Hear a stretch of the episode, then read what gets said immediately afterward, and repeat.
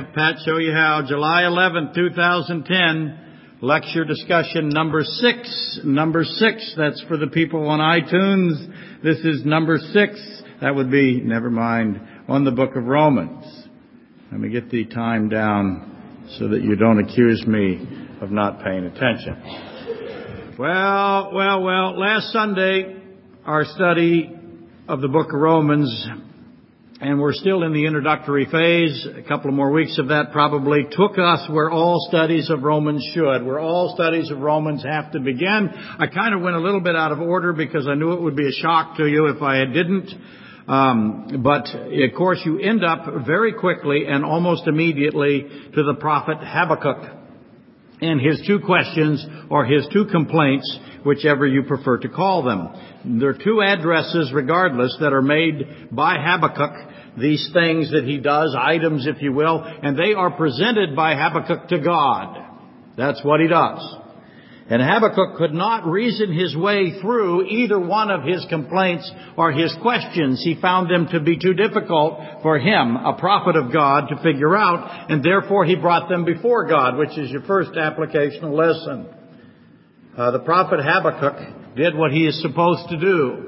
He is supposed to ask God to tell him where he's wrong. If you find yourself going through scripture and you think that you have something that is accusatory or in any way defaming the character or the will or the omniscience of God, then you are what?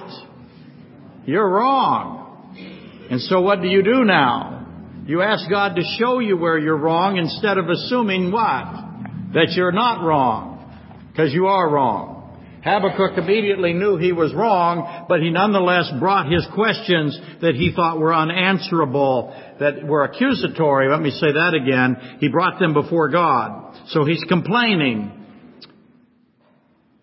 And I'm on record quite a few times, actually, even again this evening, I just did it again, is saying that both of these questions that Habakkuk brings before God, as are many of the questions that we bring before God, many of the complaints that we bring before God. These two specifically very much are on the edge of blasphemy. They're certainly disrespectful. They're certainly insulting to God. And they certainly are very limited in their understanding of God. So there's the first thing that you should recognize. If you're pounding your fist on the table and you're accusing God of being unfair to you or not listening to you, then what has happened? You are in wrongville. And you're insulting God and you are, well, what's the word I want? Dumb isn't strong enough. Ignorant is closer. Stop it. Just realize that you have a complaint. You don't know the answer to it, but that's the problem. You don't know the answer to it. So, each of these complaints or questions that Habakkuk brought before God implied a bunch of stuff. One, that God is not omniscient, or that He is not absolute pure good. So he doesn't know what he's doing. They imply that God, and he doesn't care. They imply that God considered all the aspects and consequences and couldn't come up with a good decision or a good result and that he's unfair and he's unjust. And the natural progressive end of that kind of thinking. You're in a situation, you're in Habakkuk's situation. You don't think God is fair, so you complain to him that he's not fair. You don't think that he knows everything that he ought to know about the situation. So you in your ignorance, you bring details to him. Well, God, did you not know that I, whatever?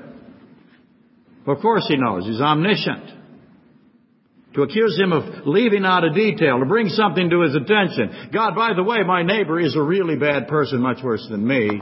Don't you know that? Here's a list of things that I've caught him at. Take that into consideration. Would you please, God? And if you're not listening to me, then you're not good, because I have a valid argument here. You're not answering me. All of that implies that God is not good, uh, not omniscient, that He's unfair, He's unjust, and that you are at least His equal in this area. That's what you've done. And the natural progressive end of that kind of thinking will be declare that God is evil. Eventually. You'll start out by saying he's the source and he's the author of evil, but eventually you'll get to there, get to the point where he is evil himself. That's the natural progressive end of that kind of complaining and questioning to God. And Habakkuk starts out that way. Doesn't end that way. Starts out that way. That's why it's a very important book to know. Which is why I submit, by the way, that such complaints of questioning of God in this manner at its core is blasphemy. God is absolute, pure good. There is not, no, none, never does he have a sinful thought or act. There is nothing that he does not recognize or know. He is omniscient. Not ever. So to, to say so is to place sin in him.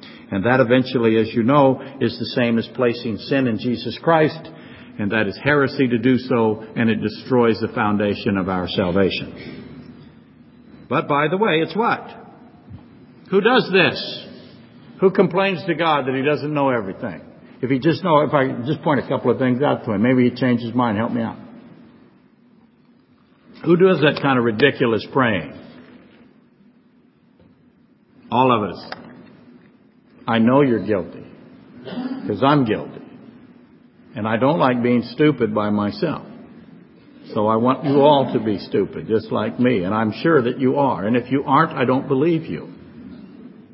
So therefore, I get to call you stupid because it aligns you with me. We all do it. We complain. I remember, I'm, You've gotten my book. Uh, Matt's not here. I made this joke a while back. My book on how to make a hundred dollars in real estate, and of course, Lori's brother Matt worked with me on a lot of those projects, and he said you didn't make a hundred bucks, and if you did, you hit it. And I want my share, my fifty dollars. And we've worked a lot of awful jobs. By the way, for fun to see what we're doing, go to Lori's Bookface site. There's pictures of us, the framing crew me and Bill and Lori and Jane framing this hotel. It's attached to this little tiny trailer house. It's really kind of interesting to see what we're doing. And we have one of the flying Lorenzos there, who's never framed anything of in his life, but boy, does he have an absolute comfort with walking up on 40 foot roofs. So, but do that. You'll like what you see maybe. You'll think we're crazy, and we are. We are absolutely crazy. But I've never been a successful contractor. I'll say that again. I did okay. I survived, but I never really made any money. And I remember having a house, a really nice house. I'd like to show it to you sometime. Uh, I called the subdivision Satan Marie because I could never sell this house. Really named something else, but that's what I called it. And the guy next door slapped his house together in about a half hour, and we're meticulous. We commercially frame, and we got plywood everywhere. We built this incredible building. It's amazing. All the houses in that neighborhood will crash down in an 80 mile an hour wind. Ours will stay through the tribulation. I firmly believe that. It's not true, but it doesn't stop me from believing it. Anyway, he sold his in a half hour. And I'm complaining to God. My house is better, God. Don't you know that? My house is a lot better. It's bigger. It's more complex. It's better designed. It's better built. There's no question about it. Mine's better. How come his sold and mine didn't? It's not fair. We ended up getting rid of the house, dumping the house, and uh, Lori and I took us what seven years to pay that off, and I whined all seven years. I remember being in the kitchen, laying down at, at the table, just so upset that this house wouldn't sell. I didn't want to make any money. I just wanted to break even. Couldn't break even. God, listen, that guy is not as good a person as me. That house is not as good a house as mine. How come you sold his? You could have sold mine. What's wrong? Why aren't you being fair? Why are you trying to destroy me financially? I did it. I remember it. Lori remembers me doing it. I was very unhappy. I was Habakkuk. You are Habakkuk. I place sin in God with that kind of nonsense. And it's quite common. We all do it. And we all make ourselves look foolish. And there we are, being completely idiotic, with these ridiculous prayers that put sin in God. And that raises the obvious question, because Habakkuk does that to himself. What's the obvious question? Who wrote Habakkuk? Habakkuk wrote Habakkuk. It's one thing to stand up here and tell 35 people that I'm an idiot and maybe another couple hundred on the internet. Who knows? But Habakkuk wrote a prophecy for all of Israel to read at the time, and now it's in Scripture and been read by billions of people. How does Habakkuk come out in the story of the book of Habakkuk? Habakkuk is the star of the story, right? So how's he come out? Not so good. He's whiny, he's complaining, he's doctrinally unsound, he's foolish, he's accusing God, he's questioning God's character and judgment, he questions God's intelligence. Essentially, Habakkuk, Habakkuk writes a book about Habakkuk being an idiot. And I, that's a key question. Who does that? Who writes a book like that? Most of us, if we're going to write a book about ourselves, the book of Steve, we're going to be the hero. We're going to talk about ourselves as the hero or the heroine, the one who saves the day, says the clever, witty, or insightful thing, the one who scores, hits the 450 foot walk off home run, bottom of the ninth. Everybody cheers. That's in the book of Steve. But not Habakkuk. He didn't do that. Not Jonah, by the way. Not John, Apostle John. Not Abraham. Not Moses. Not David. What's David write? I'm a murdering adulterer. Not Solomon. Not Peter. Who puts himself in a book and is the fool, the loser, the coward, the quitter, the adulterous murderer, the hater, the one that accuses God of being unaware, un, unwise, evil. Who does stuff like that? Very humble, very wise men of God did that. And that's Habakkuk. Now, last week I had a discussion with Travis. It fits here. It's Numbers 20. Because Moses fits here very well. Moses comes up at the end of this.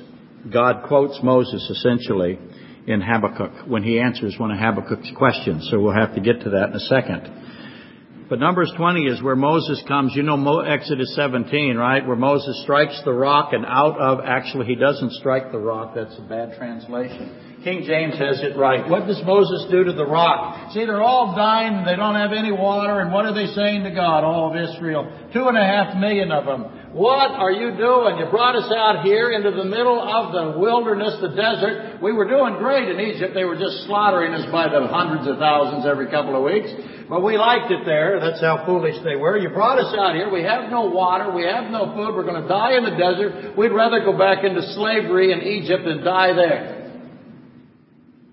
And God said what? Moses, go over there and kill a rock. King James says smote. But kill a rock. Capital R. Kill the rock and out of the killed rock or out of the dead rock will come living water and all will drink. This is one of the great typological symbols in all of the Old Testament, right? So Moses knew that rock was a symbol for Christ's death. How do I know that?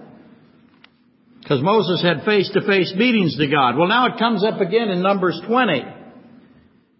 People are complaining. They have surrounded Moses and God tells him, go speak to the rock this time. Don't hit it with a, don't kill the rock with the rod. Speak to the rock. And Moses did not speak to the rock. And as I said, he knew that rock was a symbol for Christ's death. That's Deuteronomy 32. It's all over there. And Moses didn't speak to the rock. Moses went out and smote the rock twice. He killed the rock again, not just once, but twice. Now he understood the symbology or the typology of that very well. Why would Moses do this? Why would Moses write about him doing this? What's he thinking? The whole story doesn't make sense. And, and Travis asked me about it last week. He said that story has never made sense. So I said, well, it just happens to come up in Habakkuk, so I'll explain it to you. And I did, back there in the back, just in case you think Travis and I are talking about fishing. We're not. Well, we are a little. Moses lifted his hand and did this. Here's Moses. Doesn't go over and hit the rock or speak to the rock like he's told. He goes, first he lifts his hand, first he yells out, uh, hear now you rebels. Then he said, then he lifts his hand up like he's going to do something powerful. And then he hits the rock twice. He kills it twice again. None of that makes sense because Moses is the most humble of all men, Numbers 12:3. Don't include Christ in that because Christ, of course, is God himself in the flesh. Moses, most humble, Numbers 12:3. Lifting his hands up, yelling out, "Hear now, you rebels!" Striking the rock or killing the rock again Makes no sense in, in, uh, in the context of Numbers 12.3. He also had spent time with God and saw Him face to face. No one but Moses had seen God face to face. Exodus 33.11, Deuteronomy 34.10. Moses has private meetings with God. He knows what that rock is. He knows the purpose of the rock. He knows the purpose of the typology. He writes it down. And then the second time he's there, he does the exact opposite.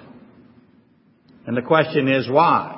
And by the way, what, when he was doing it, he is surrounded by Israel because they're all gathered around him. They're, they're not, they're, they're starving again. They're out of water. They're surrounding Moses again and they're threatening to kill him. And they hate him and they're rejecting him as leader. And if he doesn't produce water, the people of Israel will rush forward and kill him. And what's he do? Does he do what God says? If he does what God said, what's going to come out of the rock? Water. He doesn't do it. Why not?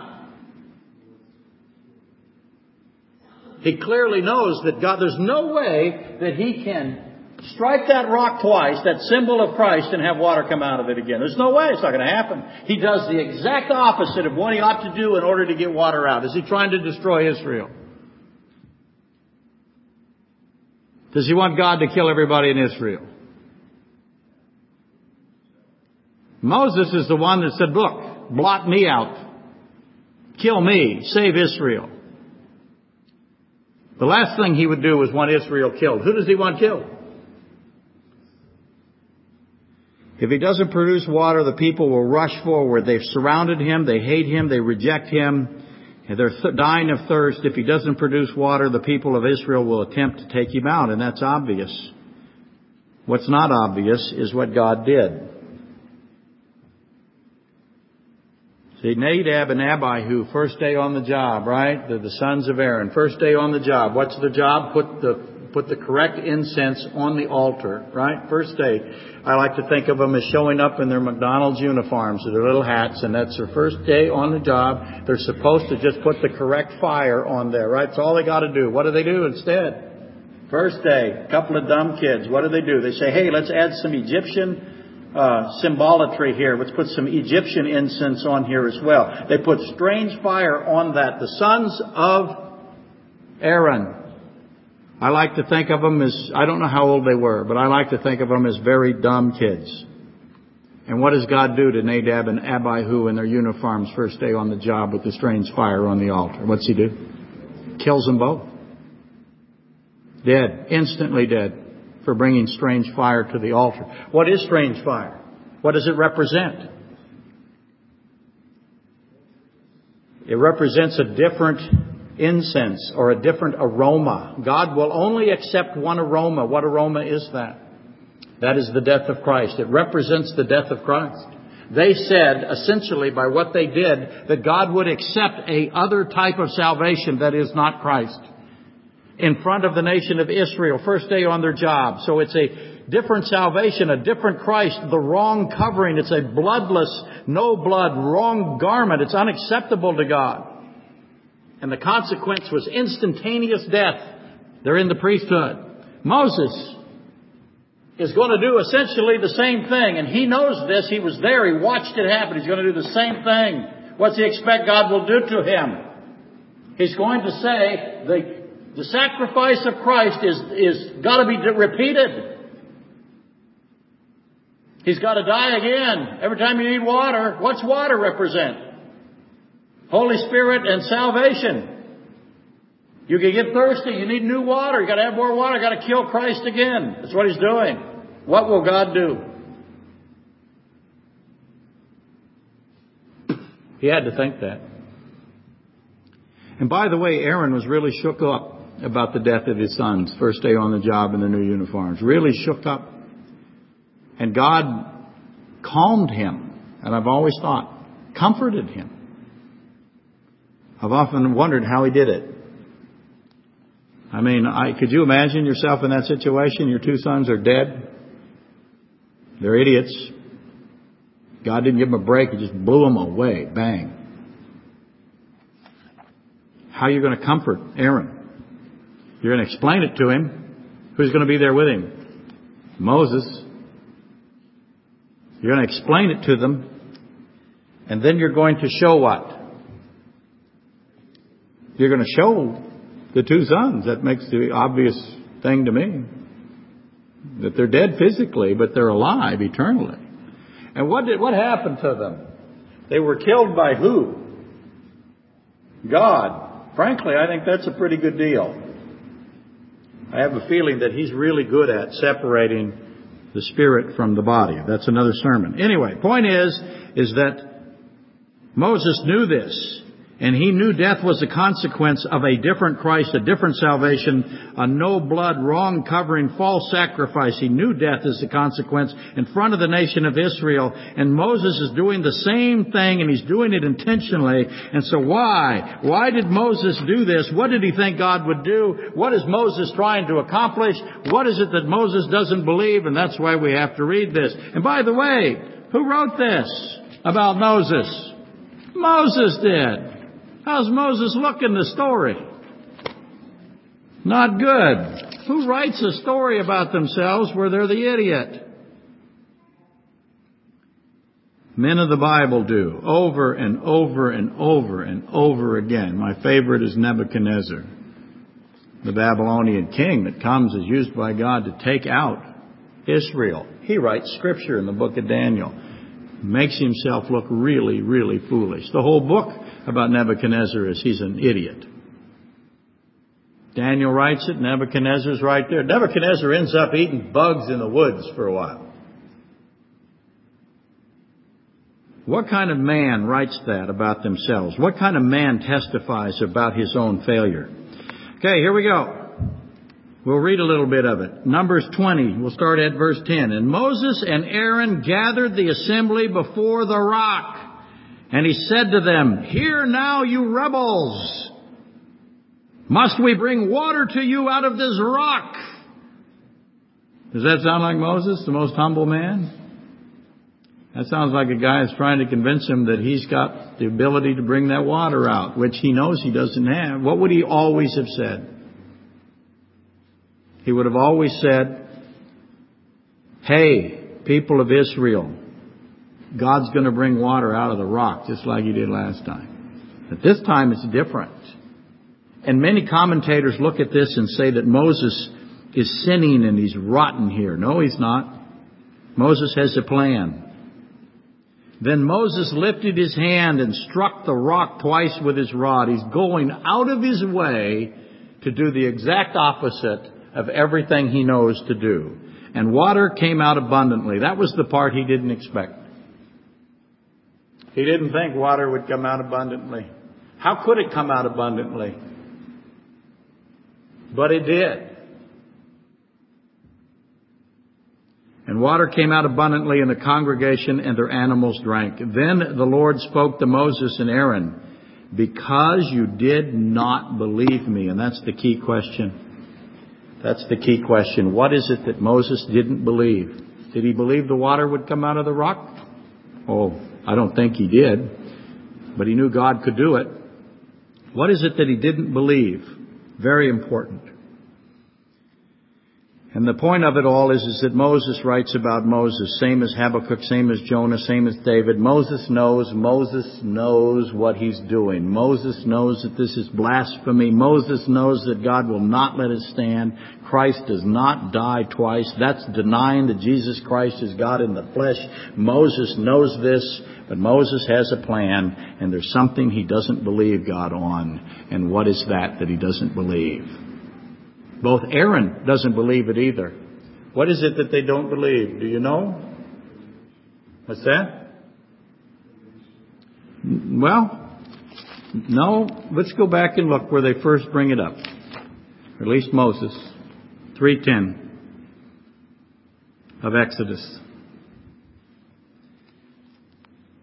Moses wrote this too, by the way. Here's God saying to Moses, I'll start at 9. Now therefore, behold, the cry of the children of Israel has come to me. That's God saying this. And I have also seen the oppression with, with which the Egyptians oppressed them. Come now, therefore, I will send you to Pharaoh that you may bring my people, the children of Israel, out of Egypt. And what does Moses say to him? But Moses said to God, Who am I that I should go to Pharaoh, that I should bring the children of Israel out of Egypt? So God said, I will certainly be with you. And this shall be a sign to you that I have sent you. When you have brought the people out of Egypt, you shall serve God on this mountain. Then Moses said to God, Indeed, when I come to the children of Israel, say to them, The God of your fathers sent me to you. What? And he goes on to ask him what his name would be. But Moses doesn't want the job. He said, Who am I? Don't send me. Send anybody but me. I can't talk. I can't do it. Over here in 414, let's keep going. Let's go to 410. Then Moses said to the Lord, My Lord, I am not eloquent, neither before nor since you have spoken to your servant, but I am slow of speech, slow of tongue. So the Lord said to him, Who has made man's mouth? Who has made the mute, the deaf, the seen, or the blind? Have I not the Lord?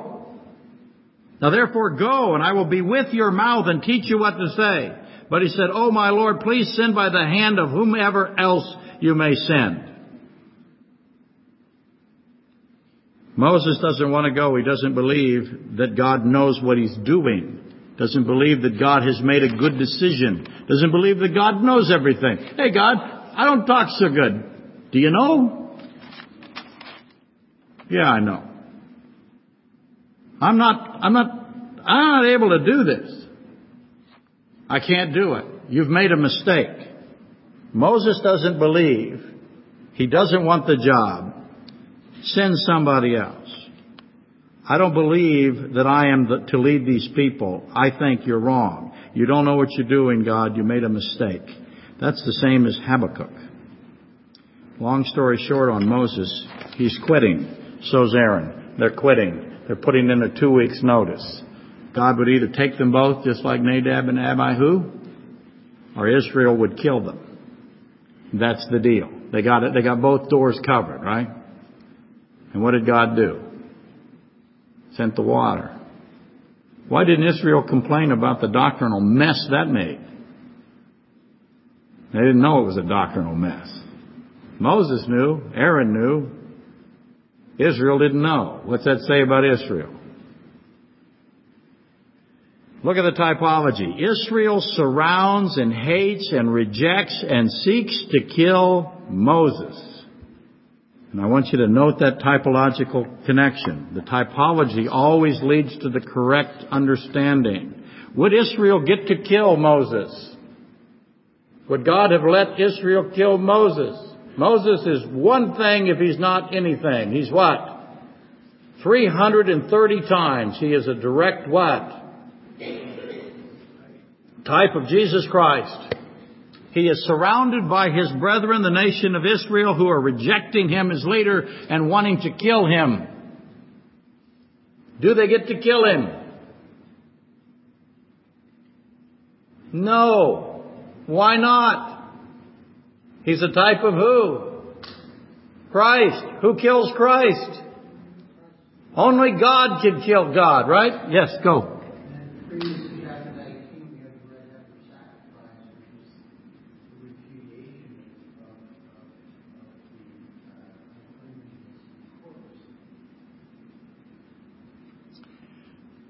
The red heifer, what he's bringing up, does anybody know when I say ashes of the red heifer, does everyone go to sleep? Okay. Ashes of the red heifer is a, another, it's in, it's in Genesis 15 primarily, but it's also another typological symbol of Christ. You must have, you must, the priest had to cleanse himself with the ashes of the red heifer in order to touch a dead body. That's what that is. That is uh, a picture of Christ uh, cleansing us from death. Um, and, um, and, and I have to say, I'll have to think about what Mike's saying to me because I know it's more complicated than I'm thinking that it is until I, but um, before it knocks me completely off, let me go back and say, the point of this is that you don't kill God. How does God die? He has to kill himself, right? He has to give up his own life. There is no way that somebody who represents as a symbol, is a type of Christ, is going to be killed by the nation of Israel because that would absolutely destroy the deity of Christ. And God would not let that happen. So both of those things, Moses had put God in a box. How smart is Moses? He had thought it through really, really well. He's attacking the deity of Christ by smoting the rock twice, he's attacking the deity of Christ if he is killed by the, by the Jews. Which one would God choose? A very complicated story. Do not think that Moses is an idiot there in the sense of you and me. He's an idiot in other senses, like you and me, but not because he didn't think that through. He did. He and, he and, and Aaron were done with this. They th- thought they were a bad choice. They were ready for somebody else to take over. Miriam was dead. Nadab and Abihu were dead. They had put up with this for 40 years. They were quitting. They wanted out. And God mercifully takes both of them, doesn't He? There is no better way to die than, to God, for, than God to come and get you. Anyway, back to Habakkuk. Got to hurry now. Where we left off. Because Habakkuk he does the same kind of thing. He asks two questions. God answered the first one clear as a bell, and no one misunderstands that, at least on the surface. Everyone gets it. There's no discussion in the sense there's no debate on that first question. Everybody figured out what God said as best they could. And as I said, there isn't any disagreement among scholars. The second question, however, has been much more difficult for Bible scholars. They don't understand it. They haven't figured it out. It's very rare that I find somebody that figures it out. Uh, it just seems to, to cause all kinds of problems because the second answer that God gives to the second question doesn't even seem to fit the question. Habakkuk asks a very complicated question and God gives him this answer, the just shall live by faith. The, the answer doesn't seem to fit the question. That's what I ask you to do, is go home and think about how that is the absolute perfect answer to that question. Because you know it is. How do you know that it is? Because God gave it, uh, made it the answer, and He's who? Omniscient God, there's no possibility that there's a better answer to that question than that one. It's fascinating to me to watch all kinds of scholars say, well, God should have answered it this way. Oh, what's the matter with you? Well, God could have said that there, and that would have been a much better answer. That's, that's a stupid alarm going off, and you're not hearing it. Okay. My goal for you at the close of last Sunday's lecture was to figure this out. Figure out the answer, how the answer is the answer. Figure out how the just shall live by faith is exactly the perfect answer to Habakkuk's second question. By the way, Habakkuk got it.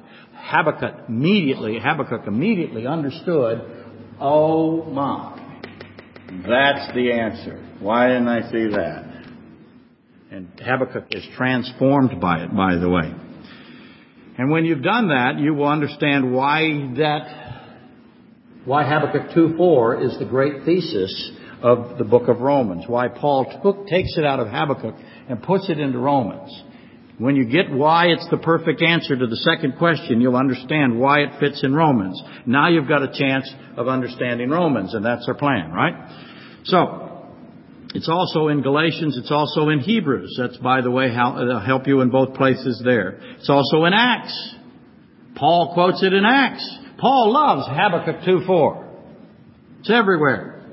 That's how you know he wrote Hebrews, by the way. That's just another reason you know. Now, there's no time to reread Habakkuk, so just a quick recap. It's all I can do. I gotta fly now. And hopefully you were here and you remember the key elements of both complaints. If you don't, just take the time to read Habakkuk and you'll be on the bus with the rest of us in just a few minutes. And you can read it during the sermon. It's, it's perfectly acceptable. It's, uh, it's my job to give you as much rest as possible. Complaint number one from Habakkuk to God. How long will you, O God? Now this is the Chronister paraphrase here. It's not literal. How long? This is his first question. He's upset at God. He's challenging him. God is not doing what he wants. And so here comes this blasphemous, disrespectful, insulting attack on the character and the omniscience of God. How long will you, O God, allow this unjust, violent, evil, plundering sin continue in Israel? What's he done? Now again, it's paraphrased. God, you're screwing up. How long are you going to keep screwing up? That's his complaint. How thin ice is he on? Really thin. But God tolerates us when we do this. Tolerates you and me. Why do you, O God, not hear me when I cry out? Brain damage. God hear him? Oh yeah, God's omniscient. So what's Habakkuk saying? You're not listening to me. And if you would just listen to me, a lot of things would get solved around here because I got this figured out and you obviously are not doing your job. What are we paying you for, God? It's kind of what he's doing, right? He goes on, there is no justice, the wicked prevail. How many times do you hear the wicked prevail and God does nothing? The implication is, is God is powerless or he doesn't care, right? Can't stop him or doesn't want to stop him. There is no justice. The wicked prevail. The righteous are slaughtered. Oh, that's my favorite. There's no what we got to have now. We got to have a definition. What's the definition? We have a definition of righteous. Oh, that'll be fun. The righteous are slaughtered. Habakkuk says to God, Why do you, O God, not save, not stop this wickedness? Again, that's a Chronister paraphrase for your benefit, but I believe that you'll see that it's mostly reflective of Habakkuk, first, his first question in Habakkuk 1, 1 through 4. And God replies to this accusation against his character, this implication against his goodness, his impl- this attack on his omniscience, omniscience, and he does that in verses uh, let me get this exactly right for the people on the internet. Uh, 5 through 11 of chapter 1. And this is what God says. He will raise up Nebuchadnezzar, essentially. He will send the Babylonians as his instrument of judgment on Israel. Judah is going to be overrun. Jerusalem will be seized. The Jews will be taken into captivity. Okay, Habakkuk, you don't like how things are going? I'm going to raise up the Babylonians, and they're coming. They're going to clean you people out. We're going to clean, think that Christ, the first time the temple was ever cleaned was Christ? No. God cleans the temple a lot.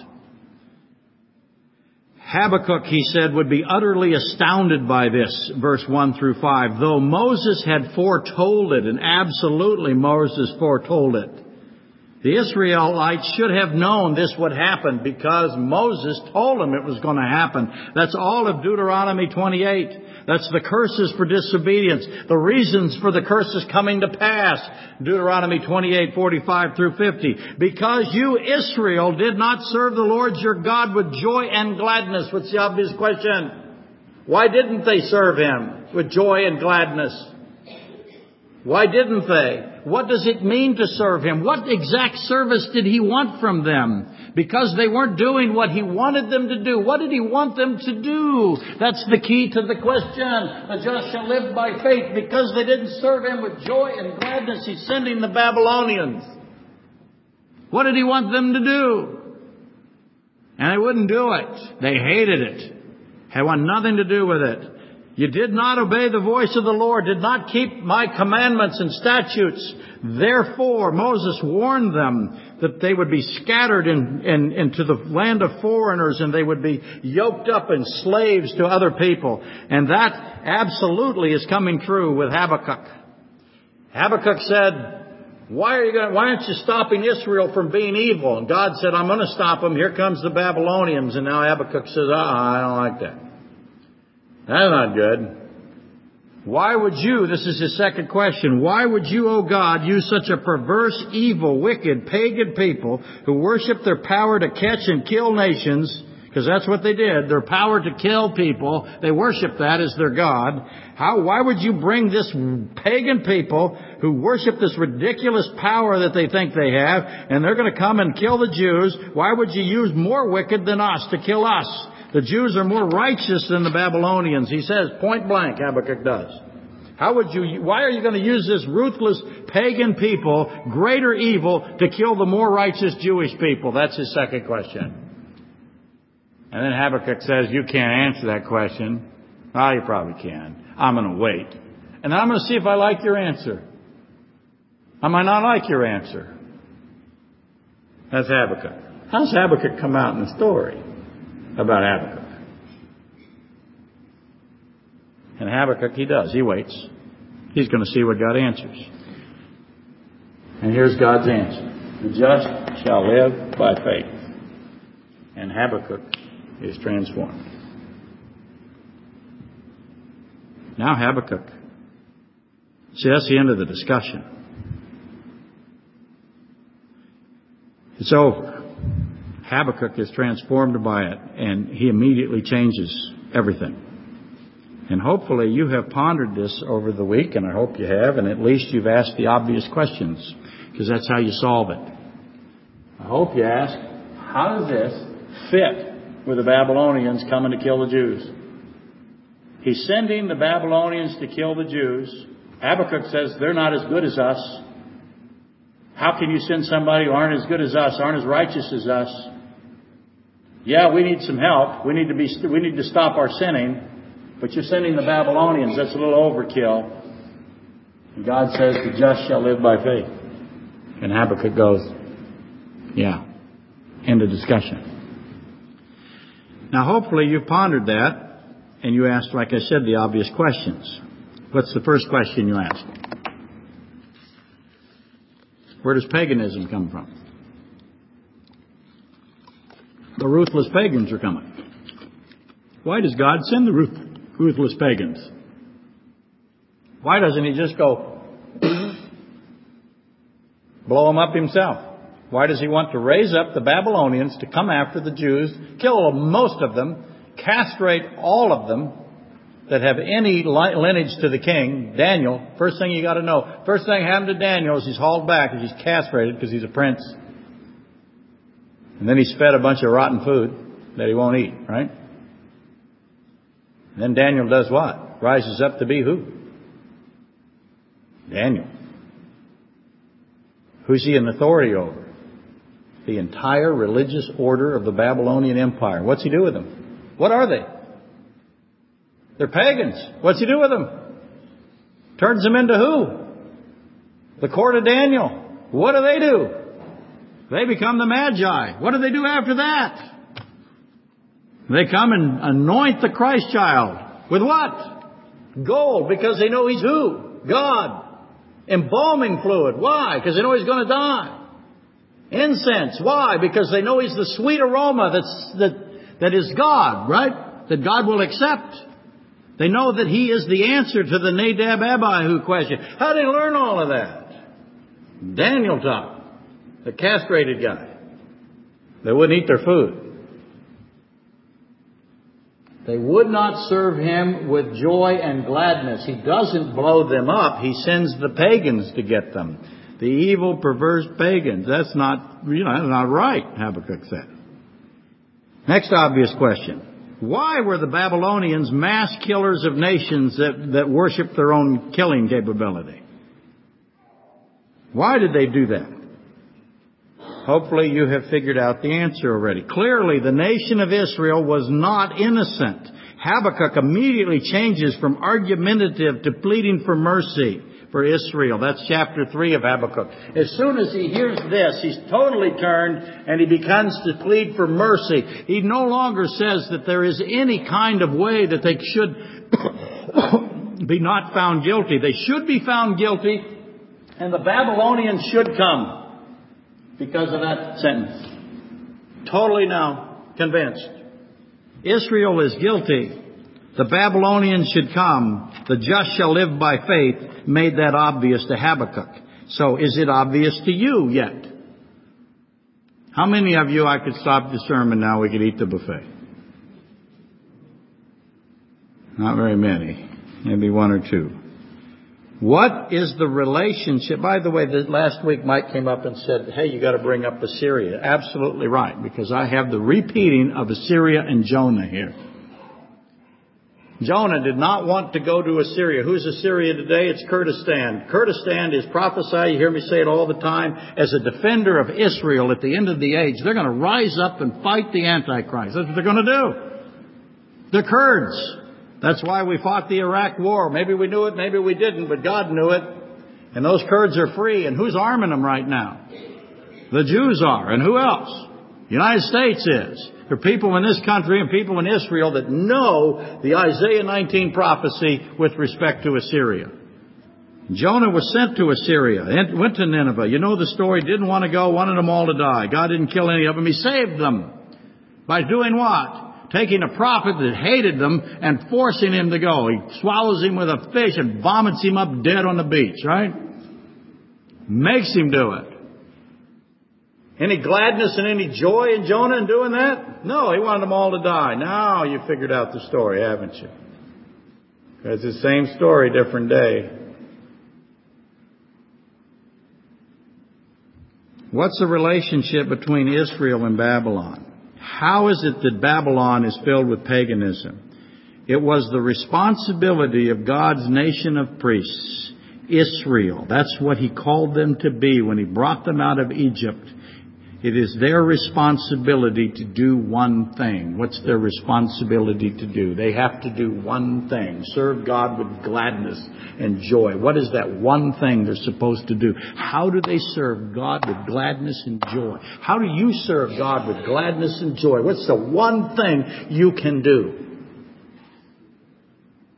I'm going to help you. You have to say something. A lot. What do you have to say a lot? Say it with me. The just shall live by faith. Who have you told that to? I'll translate it for you a little bit. The eternally saved, not temporal, eternal. The eternal living, the ones who have eternal life, will get that eternal life by belief and faith in the name of Jesus Christ and the blood of Christ. That's all you have to do is say that. The just shall live by faith. Who do you say it to? Everybody. But primarily who? I'm saying it to you. Am I getting credit for that? Not really. Preaching to the choir, baby. Not helping me much. I'm hoping there's some kind of residual benefit, you know, kind of a pyramid scheme going to go my way. You'll go out and say it to the correct people. I'll get some kind of. Not going to happen, I know. Who are you supposed to say it to? Each other? No. You're supposed to say it to who? To the pagan Babylonians. That's who you're supposed to say it to. What does God want? What does He want to do with the pagan Babylonians? What's He want for them? He wants to save them. He wants them to have eternal life. Teach the world of the truth of the one true God of creation. That's what Israel's supposed to do. And His one true means of salvation. His one true means of salvation is the just shall live by faith. It's a gift. It is salvation by grace. It is not a works-based system. It's a grace-based, blood-based, gift-based system. Belief-based. And that's what you gotta do. Tell him who he is and what he wants for his fallen world and how it is that he wants to reconcile you and why it has to be this way. Instead, the world, the nations around the nation of Israel, they grow in ignorance. They become more perverted. They become more pagan. They become more ruthless. They're rejoicing and glad in killing other people. Habakkuk 1.15. How could this happen? How could it be that I have the one nation of God, the nation of Israel, the nation of priests, uh, they're right there. They know the truth. They know know the just shall live by faith. They understand the Abrahamic covenant and they're surrounded by pagans. How can that be? Shouldn't be any pagans there. Why? Israel should have ran to them. But Israel didn't. How could this happen? Where is the nation of priests? What are they teaching? They're clearly not teaching this. What are they teaching? How are they representing God? Habakkuk asked, How can you allow this greater evil to kill the more righteous Jews? That's a joke, isn't it? Should have been. God answers, The righteous, the righteous shall live by faith. So what can be concluded? The Jews were not righteous. They were not just. They were not going to live, they had no faith. And how could that be? What did they believe instead? What were they teaching instead? They didn't believe this. They were teaching the opposite of that. And that's what God said to Habakkuk. You are teaching the opposite. That's why the pagans come. And if I can't get you to do it right, I, I can't get you to go to them. What will I, uh, what will I do instead? I will have them drag you to them. Nebuchadnezzar thought he was getting a bunch of slaves. What did he get instead? Daniel. What did he get out of that? Eternal life. How's, how's Nebuchadnezzar thinking this is working out for him right now? Neb's a pretty happy guy. Israel had the opposite of the just shall live by faith. They had total, complete failure, absolute, miserable collapse of truth. Israel was showing the world nothing and hating the Gentiles for their silly pagan beliefs. Look at Habakkuk. He just did it. How can you send these, these pagans to kill us? Why are they pagans? Whose job is it to not, to tell them not to be pagan? Whose job is it to testify to them about the truth of God? Israel had rejected the gospel and had, had rejected this grace-based statement and had substituted the most comprehensive works-based system ever constructed by man. And every time God tore it down, they rebuilt it. And you see that explicitly with the Pharisees at the time of Christ. And God hates these lying death systems that the Jews keep building when they have that. It's all over the Old Testament. They have the real truth. They have the just shall live by faith. They have, we are saved, we are given salvation through belief and faith in Jesus Christ who is God in the flesh. They have that. You have that. That is what ends paganism. And if, Jesus, if Israel doesn't do its job, God does not allow them to, to, to sit there. He's going to make them, He's going to scatter them. And, he, and thou, now they're going to teach the Babylonians. They're going to be a wonder and a sign to the Babylonians because their God threw them out. God cast them into the world because they refused this. They didn't want it. That is why it is the thesis statement of Romans. It is not by works, it is by grace through faith. To withhold that truth is evil. To oppose that or to teach the opposite is vicious and God will end that. Let's rise and be dismissed. And this is what a professional does when the band is not on stage, when he turns around.